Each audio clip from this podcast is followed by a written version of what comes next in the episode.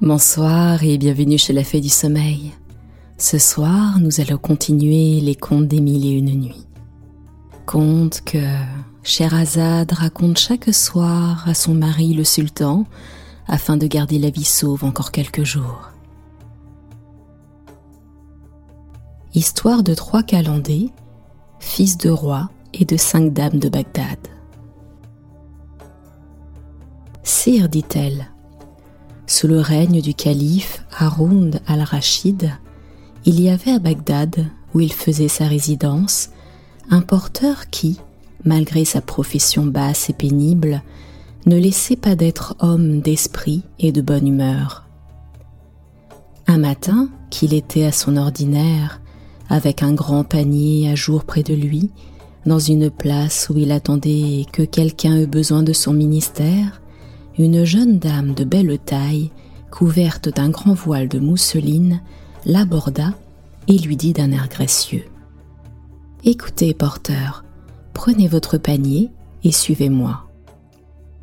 Le porteur, enchanté de ce peu de paroles prononcées si agréablement, prit aussitôt son panier, le mit sur sa tête et suivit la dame en disant Ô jour heureux, ô jour de bonne rencontre D'abord, la dame s'arrêta devant une porte fermée et frappa. Un chrétien vénérable par une longue barbe blanche ouvrit, et elle lui mit de l'argent dans la main sans lui dire un seul mot. Mais le chrétien, qui savait ce qu'elle demandait, rentra et peu de temps après apporta une grosse cruche d'un vin excellent. Prenez cette cruche, dit la dame au porteur, et mettez-la dans votre panier. Cela étant fait, elle lui commanda de le suivre. Puis, elle continua de marcher, et le porteur continua de dire Ô jour de félicité, ô jour d'agréable surprise et de joie. La dame s'arrêta à la boutique d'un vendeur de fruits et de fleurs, où elle choisit de plusieurs sortes de pommes, des abricots, des pêches, des coins, des limons, des citrons, des oranges, du myrte, du basilic, des lys, du jasmin et de quelques autres sortes de fleurs et de plantes de bonne odeur. Elle dit au porteur de mettre tout cela dans son panier et de la suivre. En passant devant l'étalage d'un boucher, elle se fit peser vingt-cinq livres de la plus belle viande qu'il eût. Ce que le porteur mit encore dans son panier par son ordre. À une autre boutique, elle prit des capres, de l'estragon, de petits concombres, de la perce-pierre et autres herbes, le tout confit dans le vinaigre. À une autre, des pistaches, des noix, des noisettes, des pignons, des amandes et d'autres fruits semblables.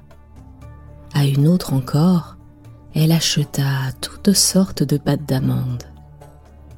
Le porteur, en mettant toutes ces choses dans son panier, remarquant qu'il se remplissait, dit à la dame Ma bonne dame, il fallait m'avertir que vous feriez tant de provisions. J'aurais pris un cheval, ou plutôt un chameau pour les porter j'en aurai beaucoup plus que ma charge, pour peu que vous en achetiez d'autres. La dame rit de cette plaisanterie et ordonna de nouveau au porteur de la suivre. Elle entra chez un droguiste où elle se fournit de toutes sortes d'eau de senteur, de clous de girofle, de muscade, de poivre, gingembre, d'un gros morceau d'ambre gris et de plusieurs autres épiceries des Indes ce qui acheva de remplir le panier du porteur, auquel elle dit encore de la suivre. Alors, ils marchèrent tous deux jusqu'à ce qu'ils arrivèrent à un hôtel magnifique, dont la façade était ornée de belles colonnes et qui avait une porte d'ivoire. Ils s'y arrêtèrent et la dame frappa un petit coup. À cet endroit, Scheherazade aperçut qu'il était jour et cessa de parler. Franchement, ma sœur, dit Dinarzade, Voilà un commencement qui donne beaucoup de curiosité. Je crois que le sultan ne voudra pas se priver du plaisir d'entendre la suite. Effectivement, Shahriar le sultan, loin d'ordonner la mort de la sultane, attendit patiemment la nuit suivante pour apprendre ce qui se passerait dans l'hôtel dont elle avait parlé. 29e nuit. Dinarzade, réveillée avant le jour, adressa ces paroles à la sultane. Ma sœur, si vous ne dormez pas, je vous prie de poursuivre l'histoire que vous commençâtes hier. Sherazade aussitôt la continua de cette manière. Pendant que la jeune dame et le porteur attendaient que l'on ouvrît la porte de l'hôtel, le porteur faisait mille réflexions. Il était étonné qu'une dame faite comme celle qu'il voyait fît l'office du pourvoyeur, car enfin il jugeait bien que ce n'était pas une esclave. Il lui trouvait l'air trop noble pour penser qu'elle ne fût pas libre, et même une personne de distinction. Il lui aurait volontiers fait des questions pour s'éclaircir de sa qualité. Mais, dans le temps qu'il se préparait à lui parler, une autre dame qui vint ouvrir la porte lui parut si belle qu'il en demeura tout surpris. Ou plutôt, il fut si vivement frappé de l'éclat de ses charmes qu'il en pensa laisser tomber son panier avec tout ce qui était dedans, tant cet objet le mit hors de lui-même. Il n'avait jamais vu de beauté qui approchât de celle qu'il avait devant les yeux. La dame, qui avait amené le porteur, s'aperçut du désordre qui se passait dans son âme et du sujet qui le causait. Cette découverte la divertit. Elle prenait tant de plaisir à examiner la contenance du porteur qu'elle ne songeait pas que la porte était ouverte. Entrez donc, ma sœur, lui dit la belle portière, qu'attendez-vous? Ne voyez-vous pas que ce pauvre homme est si chargé qu'il n'en peut plus? Lorsqu'elle fut entrée avec le porteur, la dame qui avait ouvert la porte la ferma, et tous trois, après avoir traversé un beau vestibule, ils passèrent dans une cour très spacieuse et environnée d'une galerie à jour qui communiquait à plusieurs appartements de plein pied de la dernière magnificence.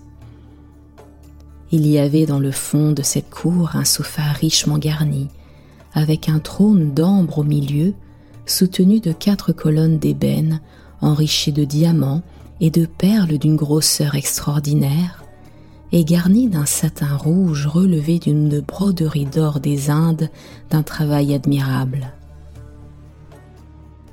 Au milieu de la cour, il y avait un grand bassin bordé de marbre blanc, et pleine d'une eau très claire qui y tombait abondamment par un mufle de lion de bronze doré.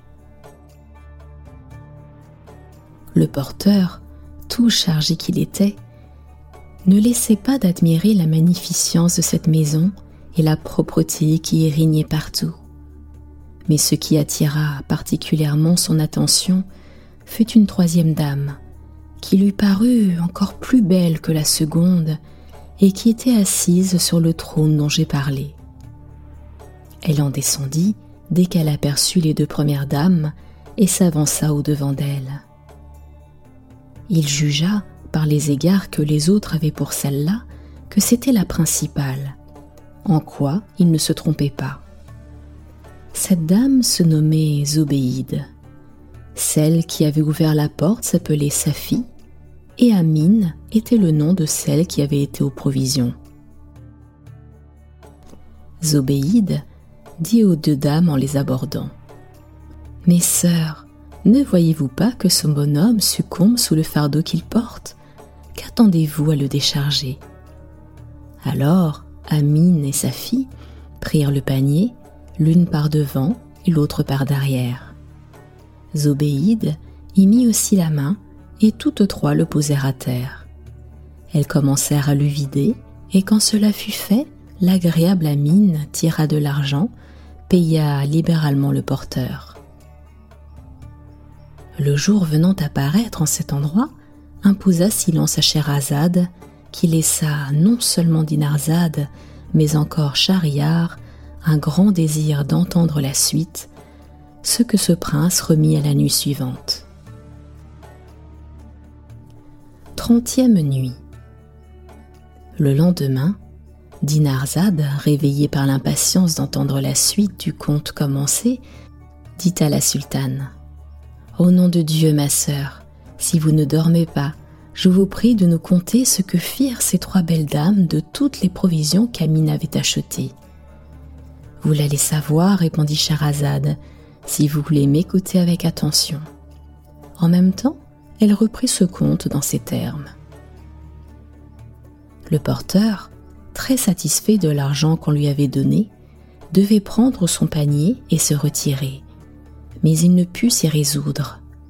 Il se sentait, malgré lui, arrêté par le plaisir de voir trois beautés si rares et qui lui paraissaient également charmantes. Car Amine avait aussi ôté son voile et il ne la trouvait pas moins belle que les autres. Ce qu'il ne pouvait comprendre, c'est qu'il ne voyait aucun homme dans cette maison. Néanmoins, la plupart des provisions qu'il avait apportées, comme les fruits secs et les différentes sortes de gâteaux et de confitures, ne convenaient proprement qu'à des gens qui voulaient boire et se réjouir. Zobéide crut d'abord que le porteur s'arrêtait pour prendre haleine, mais, voyant qu'il demeurait trop longtemps, Qu'attendez-vous? lui dit-elle. N'êtes-vous pas payé suffisamment? Ma sœur, ajouta-t-elle en s'adressant à Mine, donnez-lui encore quelque chose, qu'il s'en aille content. Madame, répondit le porteur, ce n'est pas cela qui me retient. Je suis que trop payé de ma peine. Je vois bien que j'ai commis une incivilité en demeurant ici plus que je ne devais, mais j'espère que vous aurez la bonté de la pardonner à l'étonnement où je suis de ne voir aucun homme avec trois dames d'une beauté si peu commune. Une compagnie de femmes sans hommes est pourtant une chose aussi triste qu'une compagnie d'hommes sans femmes. Il ajouta à ce discours plusieurs choses fort plaisantes pour prouver ce qu'il avançait.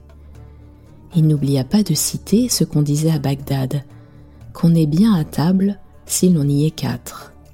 Et enfin, il finit en concluant que, puisqu'elles étaient trois, elles avaient besoin d'un quatrième. Les dames se prirent à rire du raisonnement du porteur.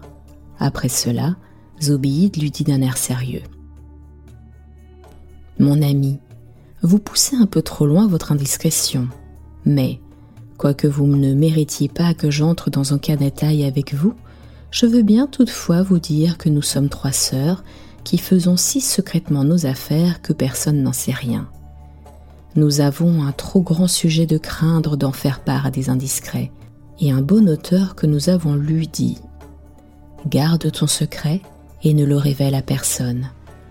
Qui le révèle n'en est plus le maître. Si ton sein ne peut contenir ton secret, comme le sein de celui à qui tu l'auras confié pourra-t-il le contenir?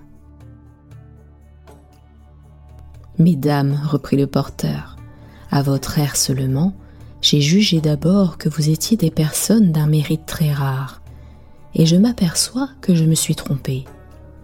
Quoique la fortune ne m'ait pas donné assez de biens pour m'élever à une profession au-dessus de la mienne, je n'ai pas laissé de cultiver mon esprit autant que je l'ai pu par la lecture des livres de science et d'histoire, et vous me permettrez, s'il vous plaît, de vous dire que j'ai lu aussi dans un autre auteur une maxime que j'ai toujours heureusement pratiquée, qui est la suivante.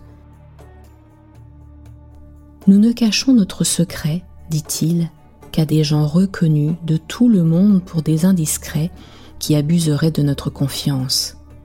Mais nous ne faisons nulle difficulté de le découvrir aux sages parce que nous sommes persuadés qu'ils sauront le garder. Le secret chez moi est dans une aussi grande sûreté que s'il était dans un cabinet dont la clé fut perdue et la porte bien scellée.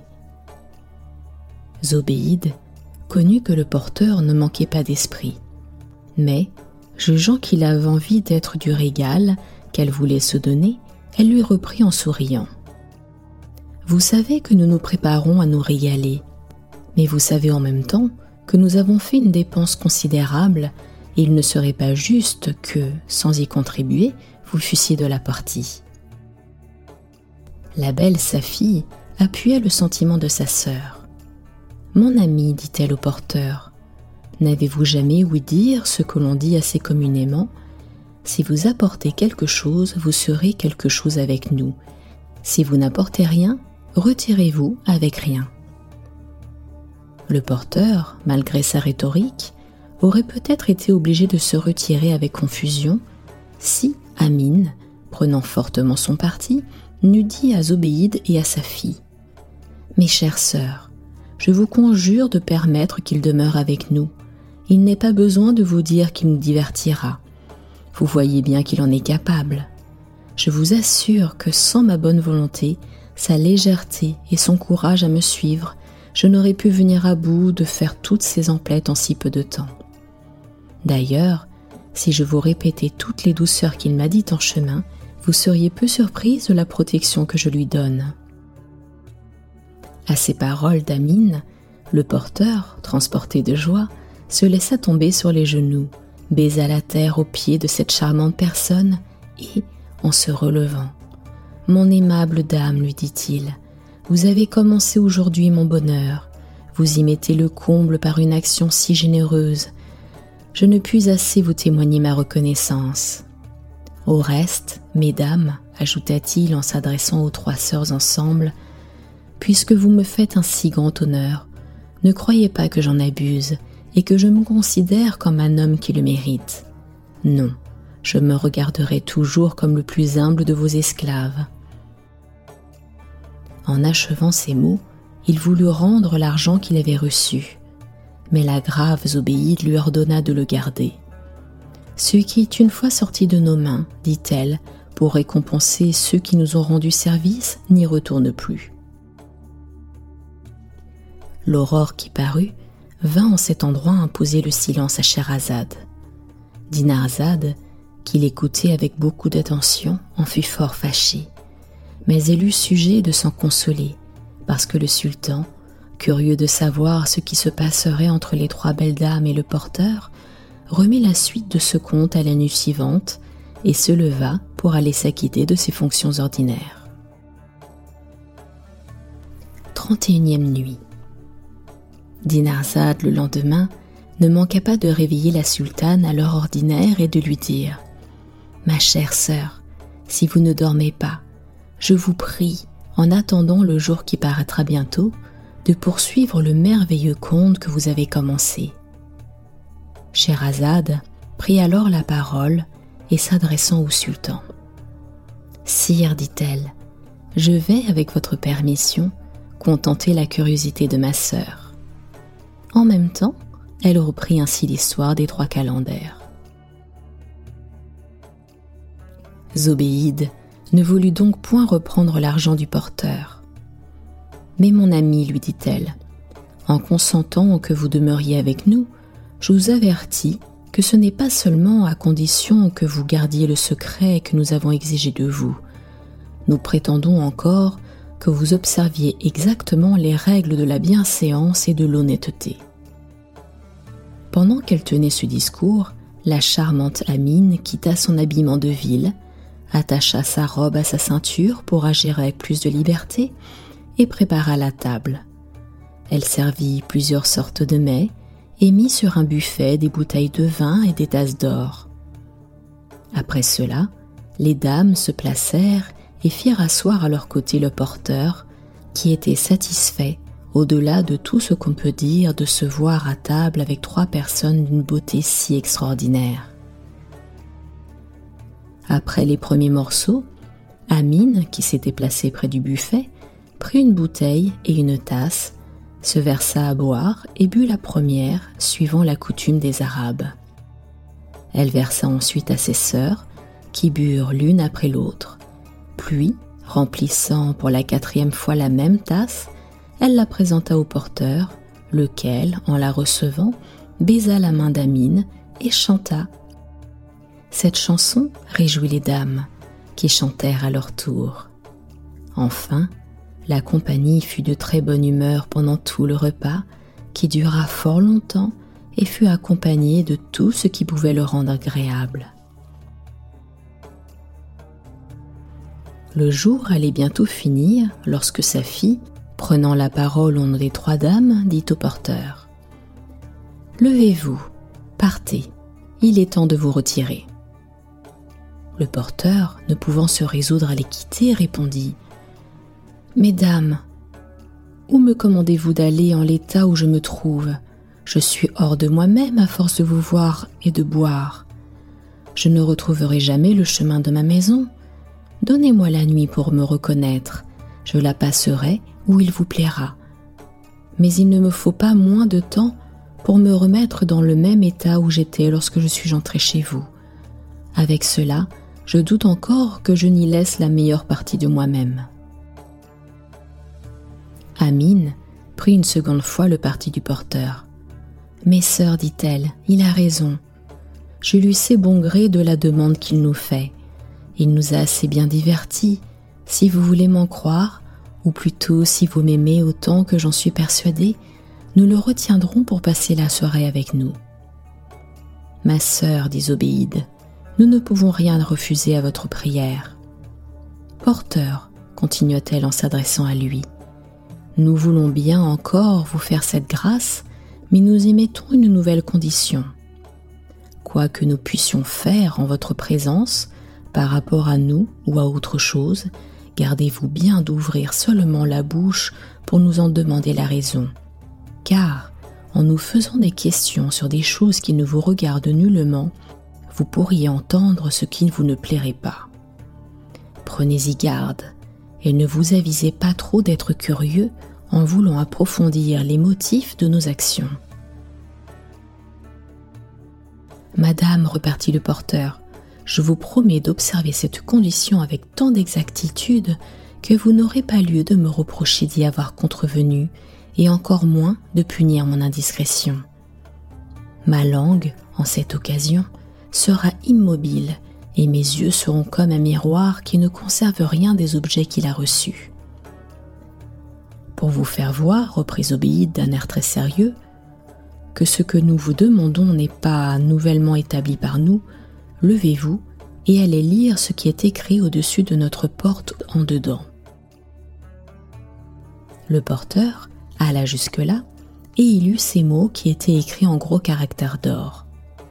Qui parle des choses qui ne le regardent point, entend ce qu'il ne lui plaît pas. Il revint ensuite trouver les trois sœurs.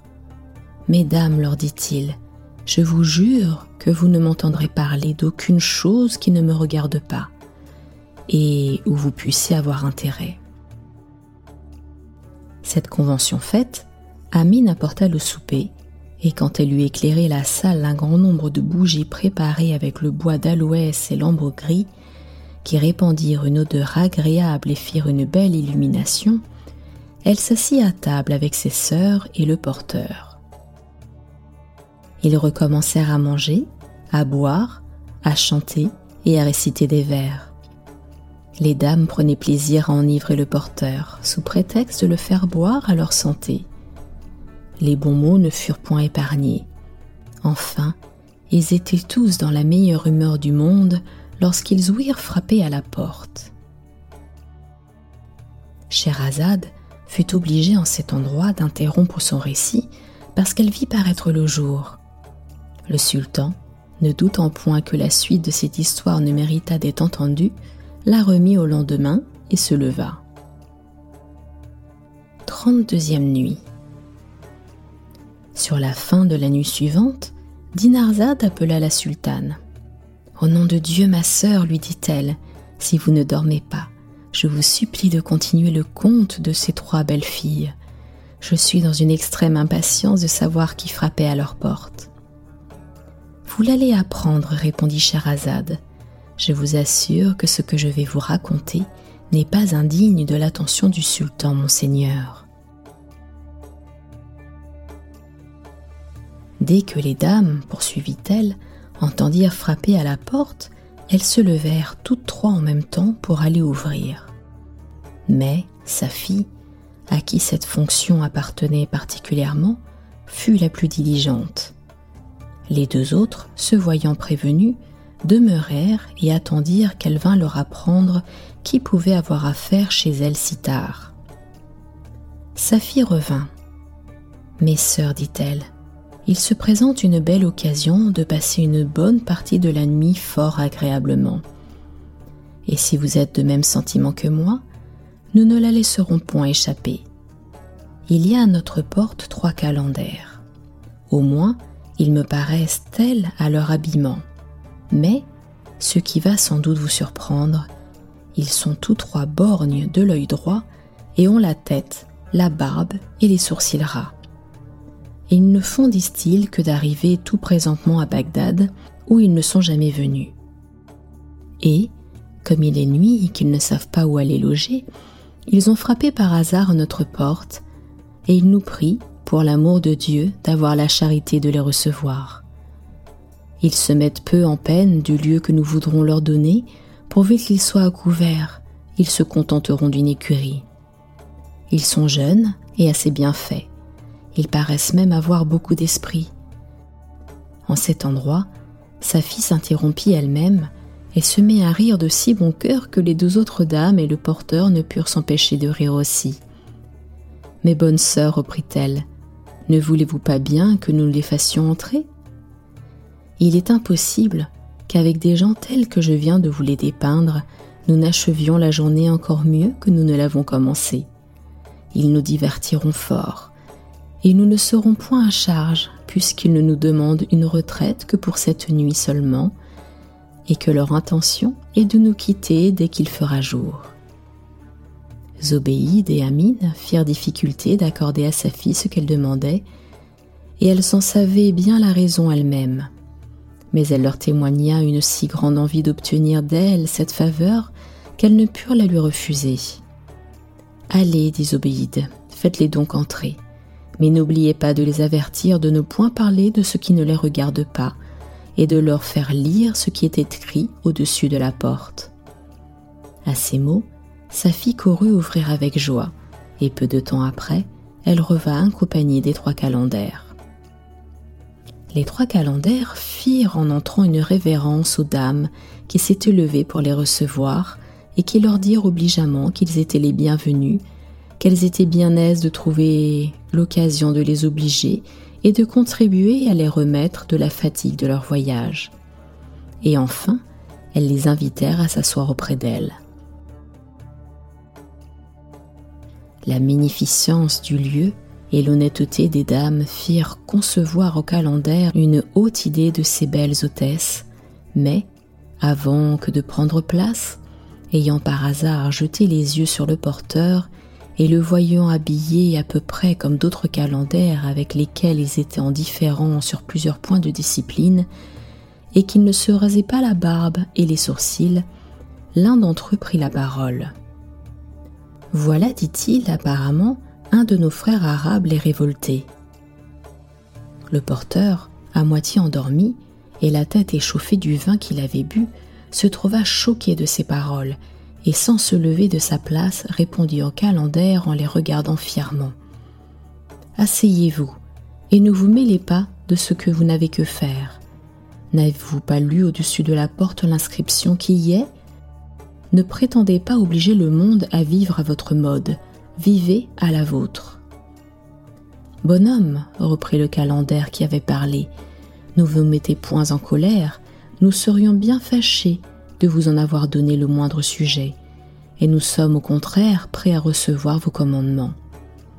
La querelle aurait pu avoir de la suite, mais les dames s'en mêlèrent et pacifièrent toutes choses. Quand les calenders se furent assis à table, les dames leur servirent à manger, et l'enjouée sa fille particulièrement prit soin de leur verser à boire. Scheherazade s'arrêta en cet endroit parce qu'elle remarqua qu'il était jour.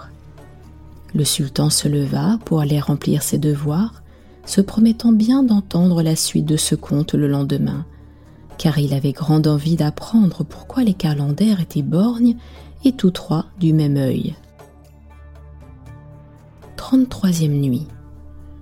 Une heure avant le jour, Dinarzade s'étant réveillée dit à la sultane Ma chère sœur, si vous ne dormez pas, contez-moi, je vous prie, ce qui se passa entre les dames et les calenders. Très volontiers, répondit Scheherazade. En même temps, elle continua de cette manière le conte de la nuit précédente. Après que les calenders eurent bu et mangé à discrétion, ils témoignèrent aux dames qu'il se ferait un grand plaisir de leur donner un concert si elles avaient des instruments et qu'elles voulussent leur en faire apporter. Elles acceptèrent l'offre avec joie. La belle sa fille se leva pour aller enquérir. Elle revint un moment ensuite et leur présenta une flûte du pays, une autre à la persienne et un tambour de basque.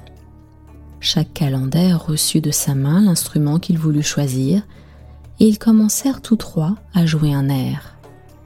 Les dames, qui savaient des paroles sur cet air qui était des plus gais, l'accompagnèrent de leur voix. Mais elles s'interrompaient de temps en temps par de grands éclats de rire que leur faisaient faire les paroles. Au plus fort de ce divertissement, et lorsque la compagnie était plus en joie, on frappa à la porte. Sa fille cessa de chanter et alla voir ce que c'était. Mais, sire, dit en cet endroit Scheherazade au sultan, il est bon que votre majesté sache pourquoi l'on frappait si tard à la porte des dames. En voici la raison. Le calife, Haround al-Rachid, avait coutume de marcher très souvent la nuit incognito pour savoir par lui-même si tout était tranquille dans la ville et s'il ne s'y commettait pas de désordre. Cette nuit-là, le calife était sorti de bonne heure accompagné de Giafar, son grand vizir, et de Mesrour, chef des eunuques de son palais, tous trois déguisés en marchands. En passant par la rue des Trois Dames, ce prince, entendant le son des instruments et des voix et le bruit des éclats de rire, dit au vizir Allez frapper à la porte de cette maison où l'on fait tant de bruit, je veux y entrer et en apprendre la cause. Le vizir eut beau le représenter que c'étaient des femmes qui se régalaient ce soir-là, que le vin apparemment leur avait échauffé la tête et qu'ils ne devaient pas s'exposer à recevoir d'elles quelques insultes, qu'il n'était pas encore heure indue et qu'il ne fallait pas troubler leur divertissement. Il n'importe, repartit le calife, frappez, je vous l'ordonne. C'était donc le grand vizir Giafar qui avait frappé à la porte des dames par ordre du calife, qui ne voulait pas être reconnu. Sa fille ouvrit, et le vizir, remarquant à la clarté d'une bougie qu'elle tenait que c'était une dame d'une grande beauté, joua parfaitement bien son personnage. Il lui fit une profonde révérence et lui dit d'un air respectueux Madame, nous sommes trois marchands de Mossoul arrivé depuis environ dix jours, avec de riches marchandises que nous avons en magasin dans un khan où nous avons pris logement. Nous avons été aujourd'hui chez un marchand de cette ville qui nous avait invités à aller les voir. Il nous a régalé d'une collation, et comme le vin nous avait mis de belle humeur, il a fait venir une troupe de danseuses. Il était déjà nuit, et dans le temps que l'on jouait des instruments, que les danseuses dansaient, et que la compagnie faisait grand bruit, le guet a passé et s'est fait ouvrir. Quelques-uns de la compagnie ont été arrêtés. Pour nous, nous avons été assez heureux pour nous sauver par-dessus une muraille. Mais, ajouta le vizir, comme nous sommes étrangers et avec cela un peu pris de vin, nous craignons de rencontrer une autre escouade de guets ou la même avant que d'arriver à notre canne qui est éloignée d'ici. Nous y arriverions même inutilement, car la porte est fermée et ne sera ouverte que demain matin, quelque chose qui puisse arriver. C'est pourquoi, Madame, ayant ouï en passant des instruments et des voix, nous avons donc pris la liberté de frapper pour vous supplier de nous donner retraite jusqu'au jour. Si nous vous paraissons dignes de prendre part à votre divertissement, nous tâcherons d'y contribuer en ce que nous pourrons pour réparer l'interruption que nous y avons causée. Sinon, faites-nous seulement la grâce de souffrir que nous passions la nuit à couvert sous votre vestibule. Pendant ce discours de Giafar, la belle Safi eut le temps d'examiner ce vizir et les deux personnes qu'il disait marchant comme lui. Et, jugeant de leur physionomie que ce n'étaient pas des gens de commun, elle leur dit qu'elle n'était pas la maîtresse, et que, si elle voulait se donner un moment de patience, elle reviendrait leur apporter la réponse. Sa fille alla faire ce rapport à ses sœurs qui balancèrent quelque temps sur le parti qu'elles devaient prendre. Mais elles étaient naturellement bienfaisantes et elles avaient déjà fait la même grâce aux trois calendaires. Ainsi, elles résolurent de les laisser entrer.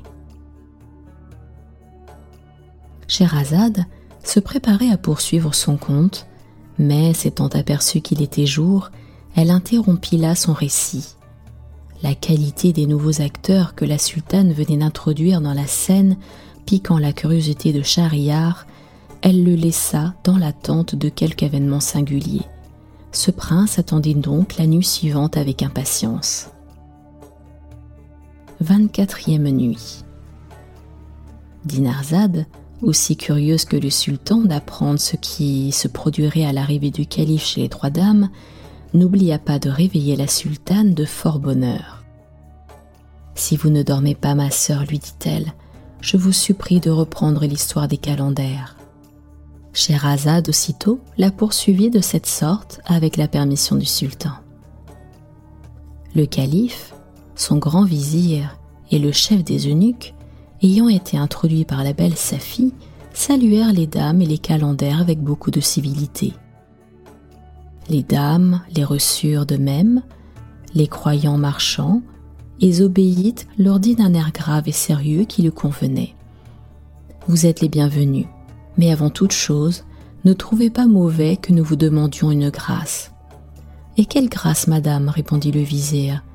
Peut-on refuser quelque chose à de si belles dames? C'est, reprit Zobéide, de n'avoir que des yeux et point de langue de ne point nous faire de questions sur quoi que vous puissiez voir, pour en apprendre la cause et de ne point parler de ce qui ne vous regardera pas, de crainte que vous n'entendiez ce qui ne vous serait pas agréable. Vous serez obéie, madame, reprit le vizir. Nous ne sommes ni censeurs, ni curieux indiscrets. C'est bien assez que nous ayons attention à ce qui nous regarde sans nous mêler de ce qui ne nous regarde pas. À ces mots, chacun s'assit, la conversation se lia et l'on commença de boire en faveur des nouveaux venus. Pendant que le vizir Giafar entretenait les dames, le calife ne pouvait cesser d'admirer leur beauté extraordinaire, leur bonne grâce, leur humeur enjouée et leur esprit. D'un autre côté, rien ne lui paraissait plus surprenant que les calendaires tous trois borgnes de l'œil droit. Il se serait volontiers informé de cette singularité, mais la condition qu'on venait d'imposer à lui et à sa compagnie l'empêcha d'en parler. Avec cela, quand il faisait réflexion à la richesse des meubles, à leur arrangement bien entendu, et à la propreté de cette maison, il ne pouvait se persuader qu'il n'y eût pas d'enchantement. L'entretien étant tombé sur les divertissements et les différentes manières de se réjouir, les calendaires se levèrent et dansèrent à leur mode une danse qui augmenta la bonne opinion que les dames avaient déjà conçue d'eux et qui leur attira l'estime du calife et de sa compagnie. Quand les trois calendaires eurent achevé leur danse, Zobéide se leva et prenant Amine par la main. Ma sœur, lui dit-elle, Levez-vous. La compagnie ne trouvera pas mauvais que nous ne nous contraignions point, et leur présence n'empêchera pas que nous ne fassions ce que nous avons coutume de faire. Amine, qui comprit ce que sa sœur voulait dire, se leva et emporta les plats, la table, les flacons, les tasses et les instruments dont les calendaires avaient joué. Sa fille ne demeura pas à rien faire. Elle balaya la salle, mit à sa place tout ce qui était dérangé, moucha les bougies et appliqua d'autres bois d'aloès et d'autres embaux gris. Cela étant fait, elle pria les trois calendaires de s'asseoir sur le sofa d'un côté et le calife de l'autre avec sa compagnie. À l'égard du porteur, elle lui dit Levez-vous et préparez-vous à nous prêter la main à ce que nous allons faire. Un homme tel que vous, qui est comme de la maison, ne doit pas demeurer dans l'inaction. Le porteur avait un peu cuvé son vin, il se leva promptement, et après avoir attaché le bas de sa robe à sa ceinture, Me voilà prêt, dit-il, de quoi s'agit-il?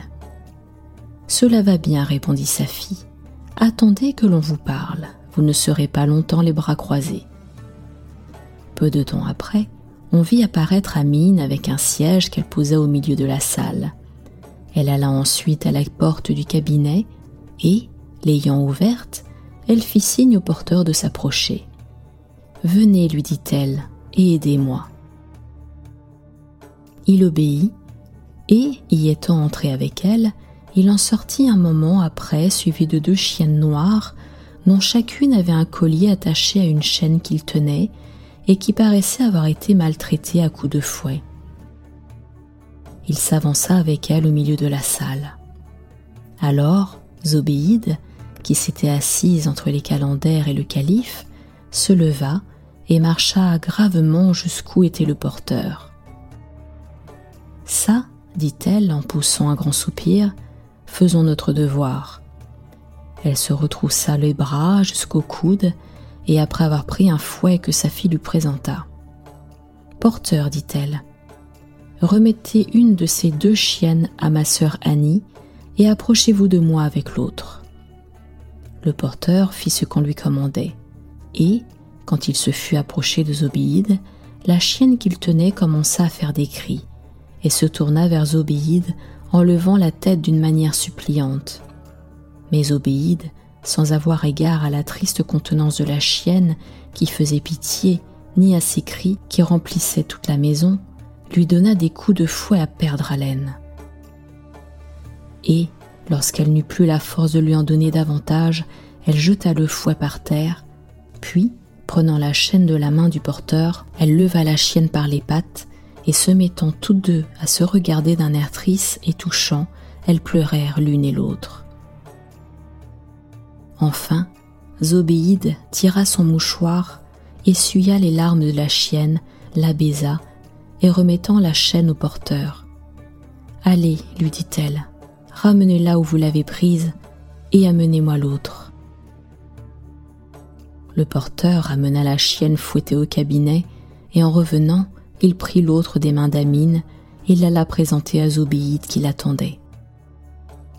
Tenez-la comme la première, lui dit-elle. Puis, ayant repris le fouet, elle la maltraita de la même manière. Elle pleura ensuite avec elle, essuya ses pleurs, la baisa et la remit au porteur, à qui l'agréable Amine épargna la peine de le remener au cabinet, car elle s'en chargea elle-même.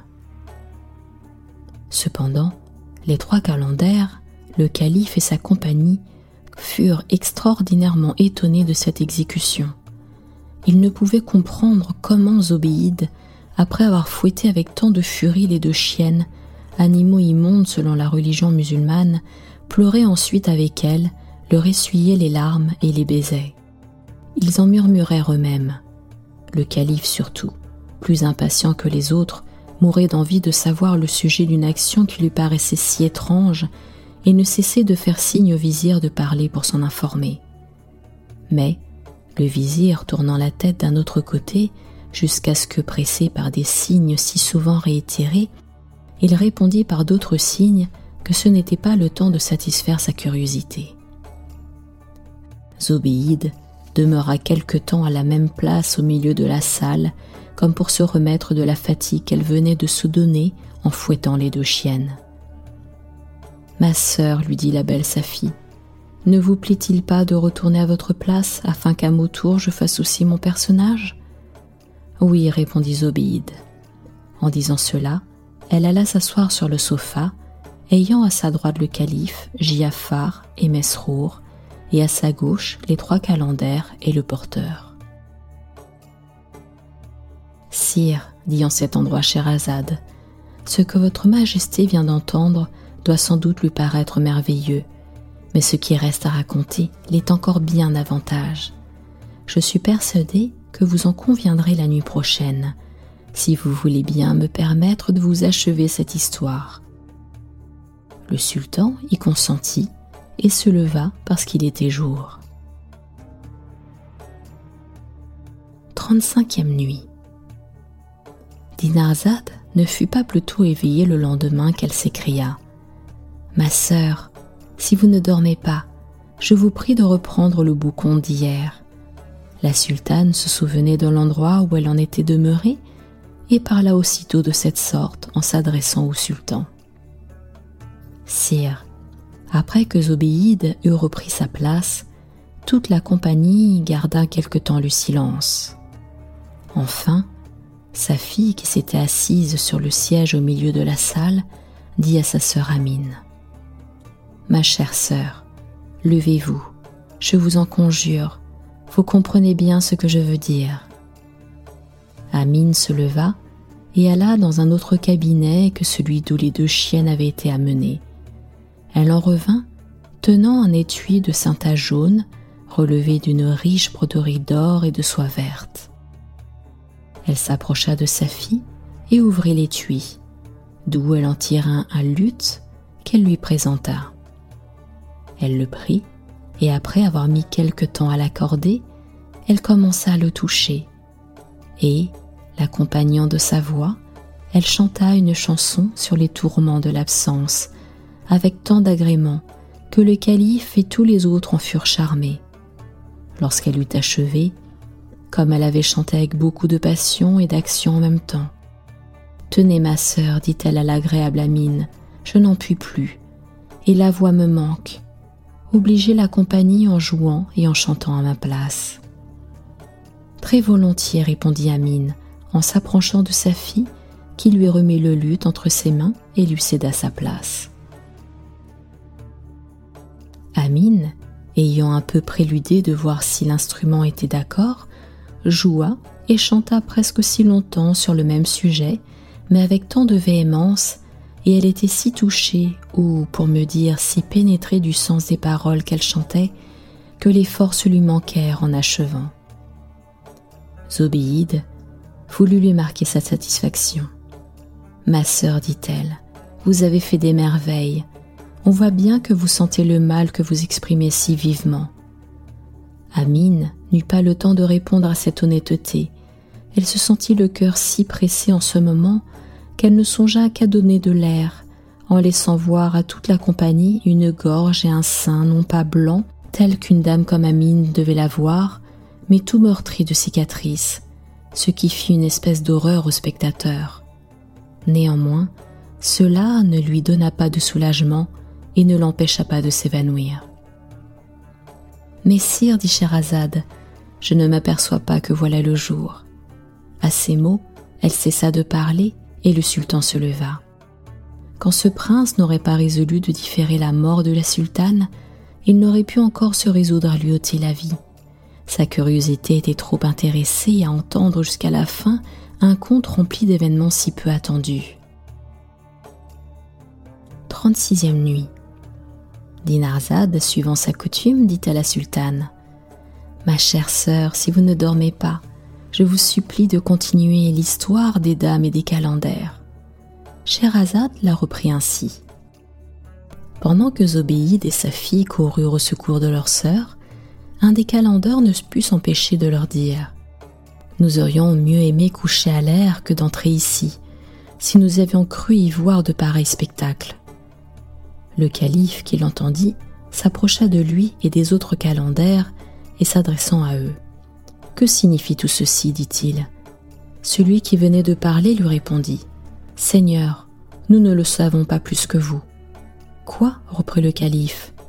Vous n'êtes pas de la maison? Vous ne pouvez rien nous apprendre sur ces deux chiennes noires et de cette dame évanouie et si indignement maltraitée Seigneur, repartirent les calenders, de notre vie, nous ne sommes venus en cette maison et nous n'y sommes entrés que quelques moments avant vous. Cela augmenta l'étonnement du calife. Peut-être, répliqua-t-il, que cet homme qui est avec vous en sait quelque chose. L'un des calenders fit signe au porteur de s'approcher et lui demanda s'il savait pourquoi les chiennes noires avaient été fouettées et pourquoi le sein d'Amine paraissait meurtri. Seigneur, répondit le porteur, je puis jurer par le grand du vivant que si vous ne savez rien de tout cela, nous n'en savons pas plus les uns que les autres. Il est bien vrai que je suis de cette ville, mais je ne suis jamais entré qu'aujourd'hui dans cette maison, et si vous êtes surpris de m'y voir, je ne le suis pas moins de m'y trouver en votre compagnie. Ce qui redouble ma surprise, ajouta-t-il, c'est de ne voir ici aucun homme avec ces dames. Le calife, sa compagnie et les calendaires avaient cru que le porteur était du logis et qu'il pourrait les informer de ce qu'il désirait savoir. Le calife, résolu de satisfaire sa curiosité à quelque prix que ce fût, dit aux autres Écoutez, puisque nous voilà sept hommes et que nous n'avons affaire qu'à trois dames, obligeons-les à nous donner l'éclaircissement que nous souhaitons. Si elles refusent de nous donner de bon gré, nous sommes en état de les y contraindre. Le grand vizir Giafar s'opposa à cet avis et en fit voir les conséquences au calife. Seigneur, lui dit-il, considérez, je vous prie, que nous avons notre réputation à conserver. Vous savez à quelles conditions ces dames ont bien voulu nous recevoir chez elles. Nous l'avons accepté. Que dirait-on de nous si nous y contrevenions Nous serions encore plus blâmables s'il nous arrivait quelque malheur. Il n'y a pas d'apparence qu'elles aient exigé de nous cette promesse sans être en état de nous faire repentir si nous ne la tenons pas.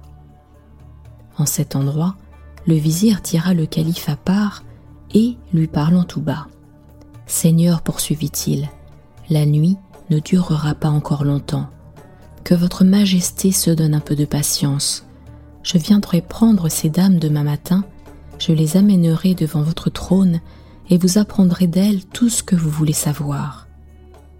Quoique ce conseil fût très judicieux, le calife le rejeta, imposant silence au vizir, en lui disant qu'il ne pouvait attendre si longtemps et qu'il prétendait avoir à l'heure même l'éclaircissement qu'il désirait.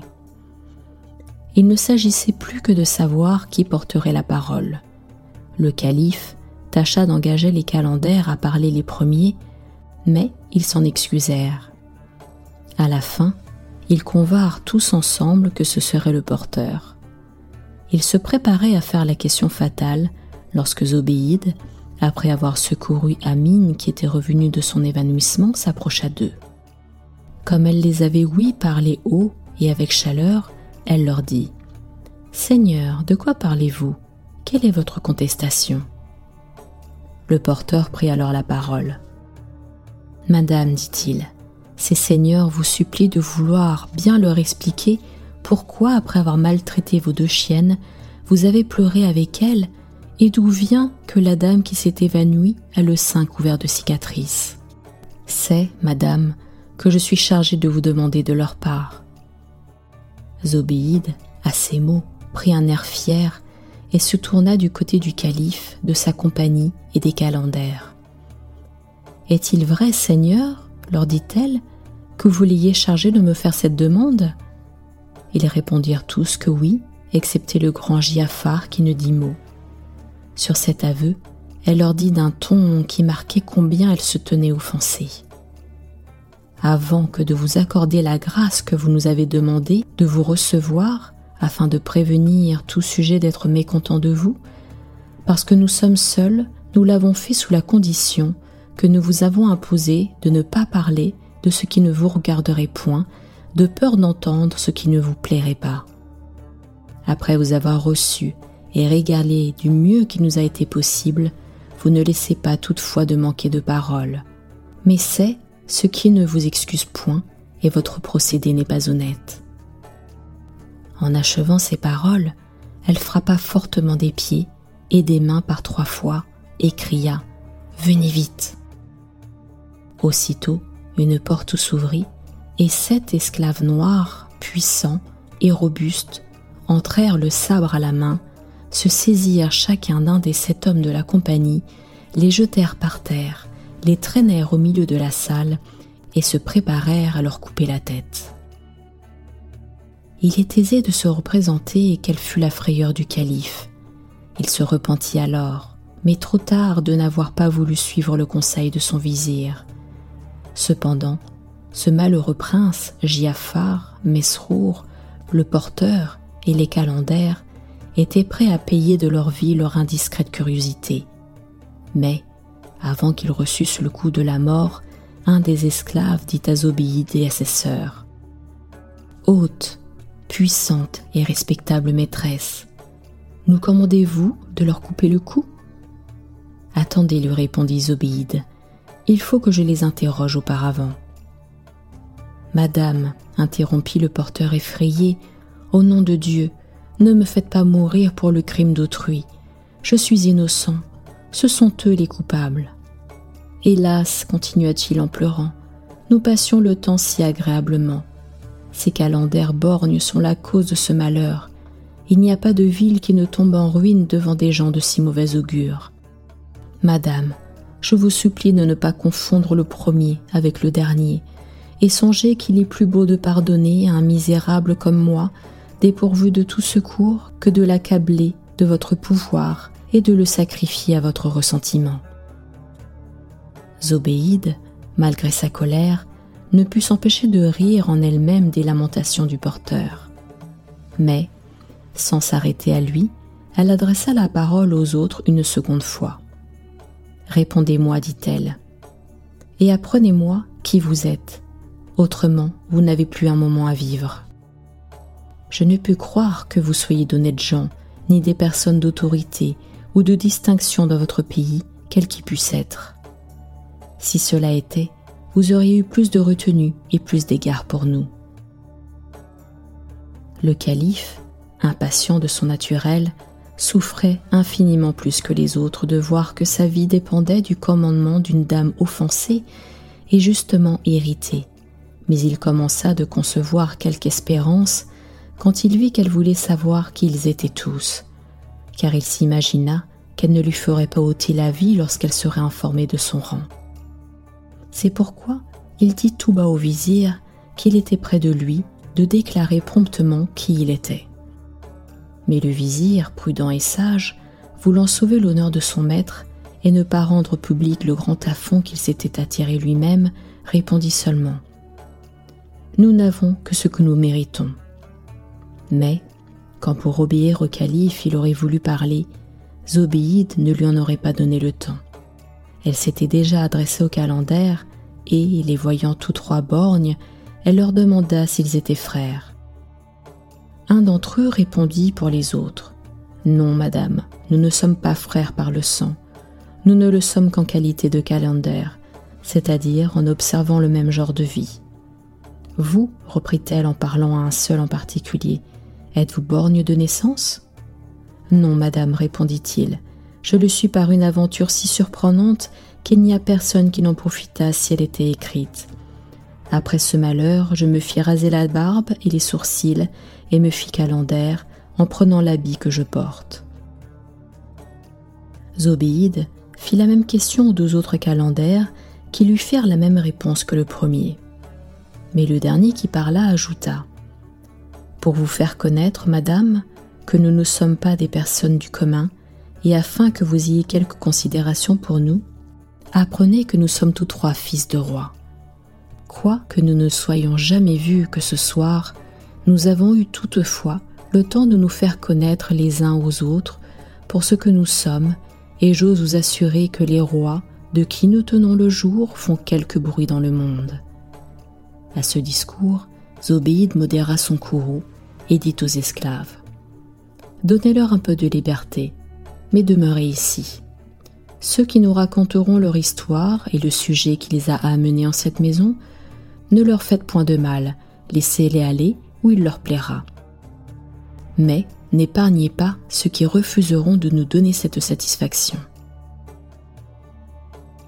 À ces mots, Scheherazade se tut, et son silence, aussi bien que le jour qui paraissait, faisant connaître à Schahriar qu'il était temps qu'il se levât, ce prince le fit se proposant d'attendre le lendemain Sherazade parce qu'il souhaitait de savoir qui étaient les trois calendaires borgnes. 37e nuit. Dinarzade, qui prenait toujours un plaisir extrême au compte de la sultane, la réveilla vers la fin de la nuit suivante. Ma chère sœur, lui dit-elle, si vous ne dormez pas, poursuivez, je vous en conjure, l'agréable histoire des calendaires. Sherazade demanda la permission au sultan et l'ayant obtenue, continua.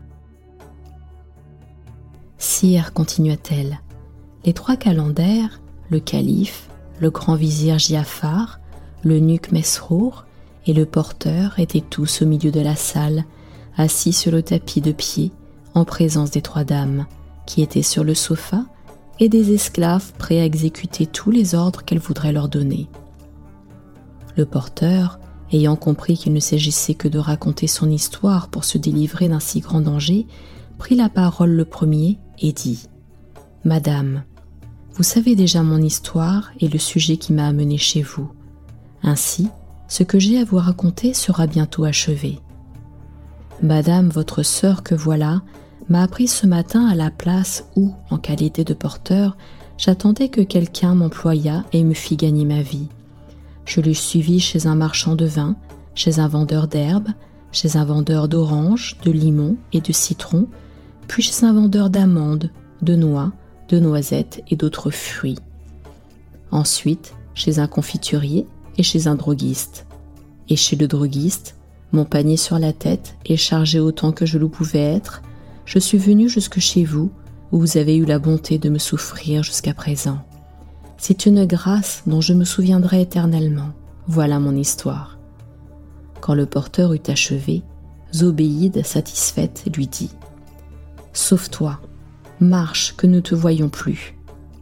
Madame, reprit-il, je vous supplie de me permettre encore de demeurer. Il ne serait pas juste qu'après avoir donné aux autres le plaisir d'entendre mon histoire, je n'eusse pas aussi celui d'écouter la leur. En disant cela, il prit place sur un bout de sofa, fort joyeux de se voir hors d'un péril qui l'avait tant alarmé. Après lui, un des trois calenders, prenant la parole et s'adressant à Zobéide, comme à la principale des trois dames et comme à celle qui lui avait commandé de parler, commença ainsi son histoire. Retrouvez-moi très prochainement pour l'histoire du premier calendère, fils de roi. À très bientôt.